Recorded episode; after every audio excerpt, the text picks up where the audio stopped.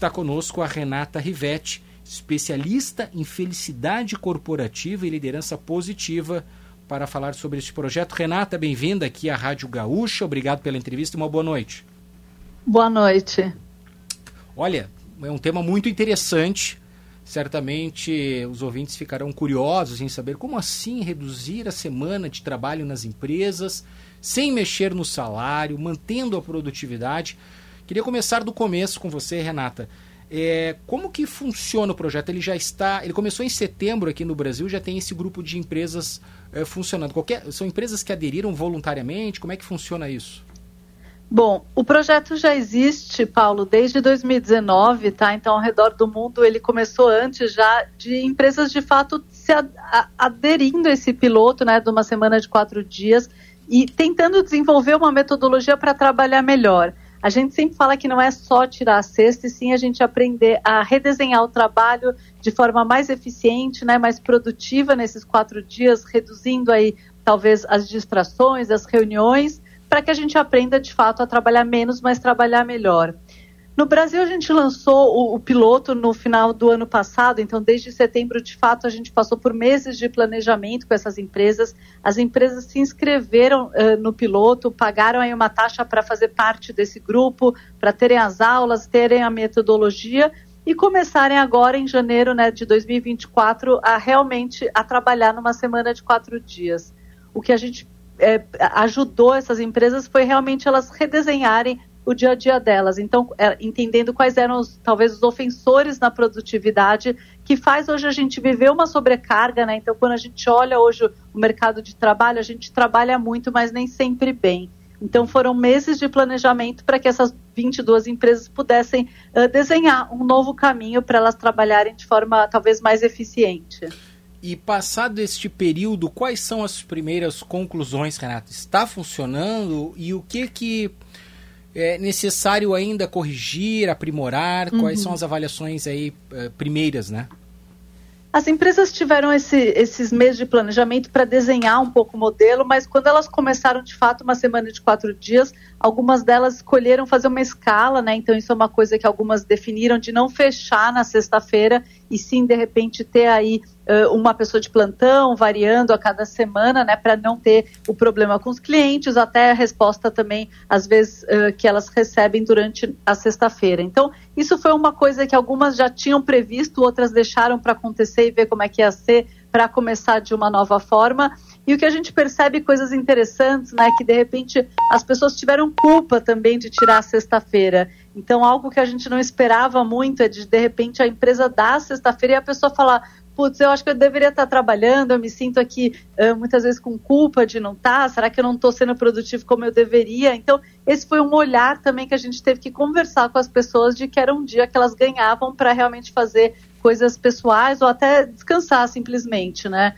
E por fim, acho que um outro desafio que a gente encontrou foi de de repente uh, ter essa estrutura de durante os quatro dias a gente aprender a olhar o que, que a gente estava fazendo que, é, que trazia essa sobrecarga para que a gente pudesse reduzir. Então foram discussões que as empresas ainda estão se adaptando, né, para entender será que tem muita reunião, será que a gente uh, tem alguma sobrecarga, será que a gente tem alguma improdutividade que a gente possa rever. Então, tudo isso está sendo discutido, mas o que a gente percebe é que as empresas estão muito satisfeitas, porque uh, o colaborador se sente super engajado nessa transformação, né, de trabalhar melhor. Então, as empresas começam a perceber assim, um aumento de produtividade, uh, os clientes falando que se sentem super bem atendidos pelas pessoas. Então, a gente percebe que tem esse ganho para a empresa. E tem o ganho também para o colaborador, né? Que de repente começa a ter a sexta-feira livre para. Alguns falaram, ir ao médico fazer exames que não estavam fazendo, e até uhum. uma pessoa que falou, de repente, consertar a lavar-roupa que estava aí parada uh, durante meses, né? É, então, como vezes... é que a gente pega esse dia e de fato faz coisas que são importantes né, para a nossa vida. É, por vezes quem trabalha sempre de segunda a sexta, naquelas 8, 9, 10 horas por dia, é, fica só com o final de semana e não consegue dar conta de todos os serviços que demanda, demandam dias úteis às vezes, né? Mas é, você destacou aí o fato de que é, esse é um movimento já global, de outros países, uhum. né? E tem algo que você percebeu que é muito característico da cultura brasileira, que tenha sido adaptado pensando na realidade do, das empresas, do trabalhador brasileiro, Renata? Claro. Acho que tiveram alguns pontos que a gente se surpreendeu, né, quando a Ford Week Globo chegou no Brasil. O primeiro deles foram as leis, né? Então, a legislação brasileira tem algumas particularidades. A gente teve que garantir que, por exemplo, em qualquer país no mundo, uh, esse é um benefício que a empresa, se ela perceber que não está funcionando, se a empresa cai a produtividade, ela pode tirar. Então, a gente teve que buscar aqui uma assessoria jurídica para entender como fazer isso. Tivemos que conversar com os sindicatos para fazer alguns acordos coletivos, né? E isso foi totalmente uma particularidade do Brasil. E a outra foi a mentalidade, né? A gente tem uma mentalidade no Brasil que ainda valoriza, né, tem um certo romantismo e até um glamour ao workaholic, né? Então, a gente valoriza muito pessoas que trabalham até 10 horas da noite, o que já é diferente, por exemplo, numa Suécia, que de repente acha que isso é uma ineficiência, que é diferente em alguns outros países.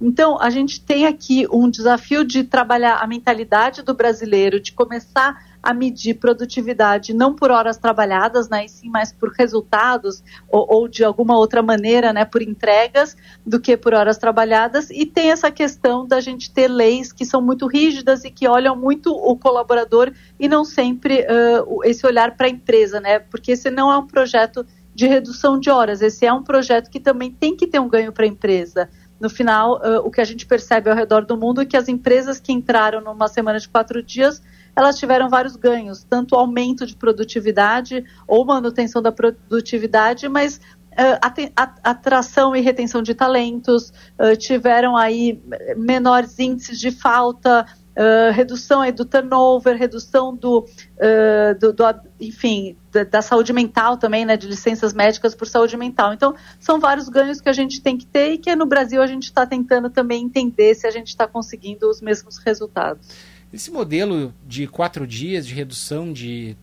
de dias de trabalhados é uhum. é possível de ser implementado em qualquer segmento de negócio? Engraçado, Paulo, porque a gente tinha a ideia de que seriam só talvez trabalhos intelectuais, né, que nos procurassem. A gente tem no piloto um hotel com a gente, a gente tem no piloto um hospital, a gente tem um comércio, inclusive em Porto Alegre, né, Brasil dos parafusos. Uh, e o que essas empresas fizeram foi, no caso do, da, do comércio, foi ter uma escala. Então, uh, tem algumas pessoas tirando a sexta-feira, outras tiram a segunda, então eles conseguiram fazer uma escala que isso funcionasse. No caso do hospital, que é 24 por 7, eles começaram pela área administrativa, mas a ideia é levar isso para o assistencial também. Claro que no caso de uma, um enfermeiro que tem um turno aí mais longo, talvez eles tenham que ter um aumento de pessoas né, na, no, trabalhando para manter aí o 24 por 7, mas o que eles já perceberam na área administrativa do hospital foi redução de turnover e redução de faltas, né? Então, talvez o ganho de ter é, uma escala mais curta também de, dessa redução de faltas e de turnover pode acabar compensando se precisar ter um aumento de pessoas também. É, por quanto tempo esse piloto, esse projeto uhum. seguirá aqui no Brasil? O que, que acontece com essas empresas passado esse período? Legal.